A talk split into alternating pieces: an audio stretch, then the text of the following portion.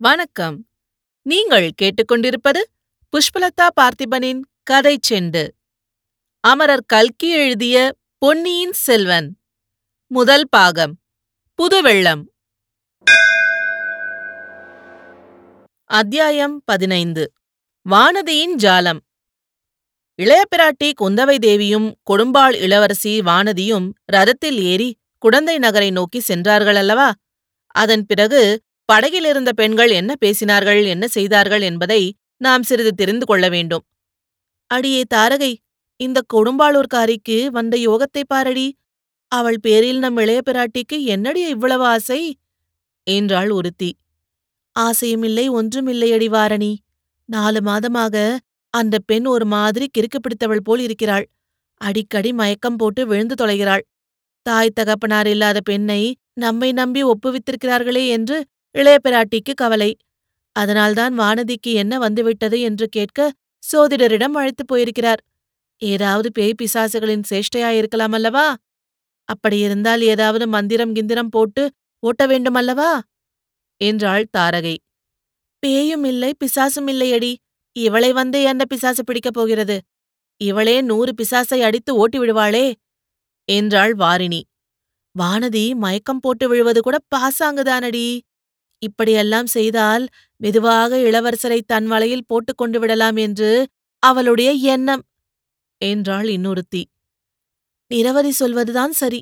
அது மட்டுமா? அன்றைக்கு தீபத்தட்டை கீழே போட்டாளே. அது கூட தன்னை அவர் கவனிக்க வேண்டும் என்பதற்காக செய்த காரியம்தான்.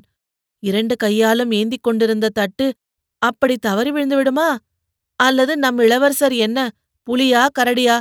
அவரை பார்த்து இவள் பயப்படுவதற்கு என்றாள் வாரிணி. உடனே மூர்ச்சை போட்டு விழுந்துவிட்டதாக பாசாங்கு செய்தாளே அதற்கு எவ்வளவு கெட்டிக்காரத்தனம் வேண்டும்? என்றாள் நிரவதி. அவள் செய்த ஜாலத்தை காட்டிலும் அந்த ஜாலத்தில் குந்தவை தேவியும் இளவரசரும் ஏமாந்து போனார்களே அதுதான் பெரிய வேடிக்கை என்றாள் செந்திரு என்பவள்.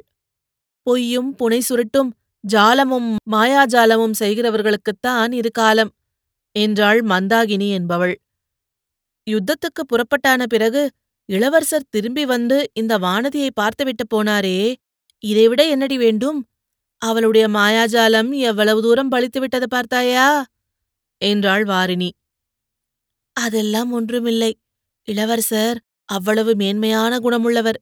ஒரு பெண் மயக்கம் போட்டு விழுந்து விட்டாள் என்றால் அவளை பார்த்து விசாரியாமல் போவாராடி? அதிலிருந்து நீ ஒன்றும் அர்த்தம் கற்பிக்க வேண்டாம். இளவரசரை பற்றி நீ சொல்வது உண்மைதான்.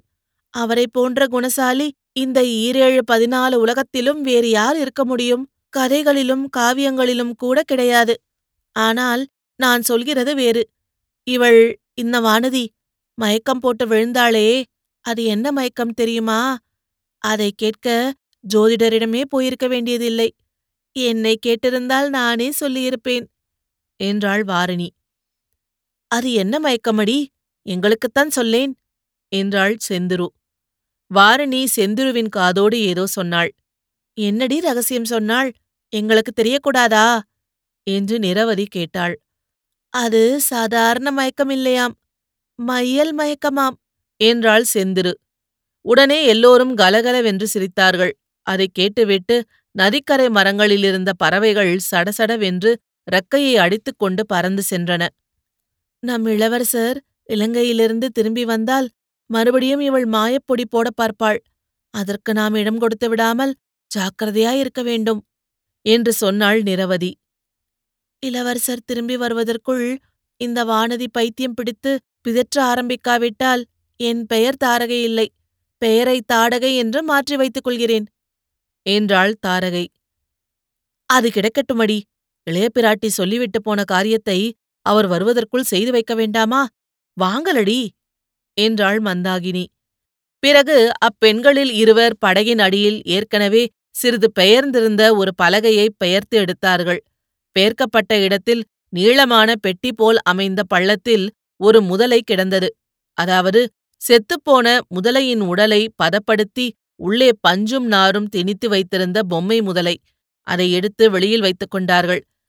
படகை சிறிது தூரம் செலுத்திக் கொண்டு சென்று நதிக்கரை ஓரத்தில் பெரிய பெரிய வேர்கள் விட்டு வளர்ந்திருந்த ஒரு பெருமரத்தின் அருகில் வந்தார்கள். அம்மரத்தின் ஓரத்தில் அத்தோல் முதலையை எடுத்து விட்டார்கள்.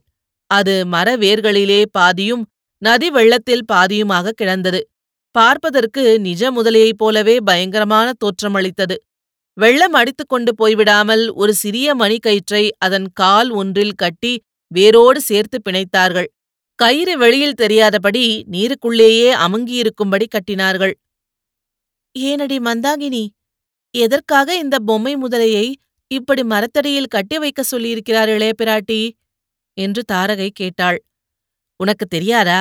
வானதி மிக்க பயந்தாங்கொழியா இருக்கிறாள் அல்லவா? அவளுடைய பயத்தை போக்கி தைரியசாலியாக்குவதற்குத்தான் என்றாள் மந்தாகினி. எல்லாவற்றையும் சேர்த்து பார்த்தால் வானதியை இளவரசருக்கு கல்யாணம் பண்ணி வைத்துவிட வேண்டும் என்றே குந்தவை தேவி உத்தேசித்திருக்கிறார் போலிருக்கிறது என்றாள் நிரவதி. அப்படி ஏதாவது பேச்சு வந்தால் நான் இந்த வானதிக்கு விஷத்தை கொடுத்து கொன்று விடுகிறேன் பார்த்து கொண்டிரு என்றாள் பொறாமைக்காரியான வாரிணி. நீ இப்படியெல்லாம் எரிச்சல் அடைவதற்கு காரணமே இல்லை. மானியக்கேழத்து இரட்டை மண்டல சக்கரவர்த்தியும் வேங்கி நாட்டின் மன்னரும் கலிங்க தேசத்து ராஜாவும் வடக்கே வெகு தூரத்தில் உள்ள கண்ணோசி சக்கரவர்த்தியும் கூட நம் இளவரசருக்கு பெண் கொடுக்க காத்திருக்கிறார்களாம். அப்படியிருக்க இந்த கொடும்பாளூர் வானதியை யாரடி லட்சியம் செய்யப் போகிறார்கள்? என்றாள் மந்தாகினி. நீ சொல்கிறபடி அந்த அரசர்கள் காத்திருக்கலாமடி. ஆனால் நம் இளவரசருடைய விருப்பம் அல்லவா முக்கியம்? இளவரசர் நான் எப்போதாவது கல்யாணம் செய்து கொண்டால் தமிழகத்து பெண்ணைதான் மணந்து கொள்வேன் என்று சொல்லிக் கொண்டிருக்கிறாராம். உங்களுக்கெல்லாம் இது தெரியாதா? என்றாள் செந்திரு. அப்படியானால் மிகவும் நல்லதாய் போயிற்று. நாம் எல்லோரும் சேர்ந்து தனித்தனியே நம் கைவரிசையை காட்ட வேண்டியதுதானே? இந்த வானதியினால் முடிகிற காரியம் நம்மால் முடியாது போய்விடுமா? அவளிடம் உள்ள மாயப்பொடி நம்மிடமும் இல்லையா என்ன? என்றாள் தாரகை. இப்படியெல்லாம் இந்த பெண்கள் பேசியதற்கு ஆதாரமான நிகழ்ச்சி என்னவென்பதை நேயர்களுக்கு இப்போது தெரிவிக்க விரும்புகிறோம். இத்துடன் இந்த அத்தியாயம் முடிவடைகிறது. மீண்டும் அடுத்த அத்தியாயத்தில் சந்திப்போம். இது போன்ற பல சுவாரஸ்யமான கதைகளை கேட்க கதை செண்டு சேனலை லைக் பண்ணுங்க கமெண்ட் பண்ணுங்க ஷேர் பண்ணுங்க. மறக்காம சப்ஸ்கிரைப் பண்ணாதவங்க சப்ஸ்கிரைப் பண்ணிடுங்க. நன்றி.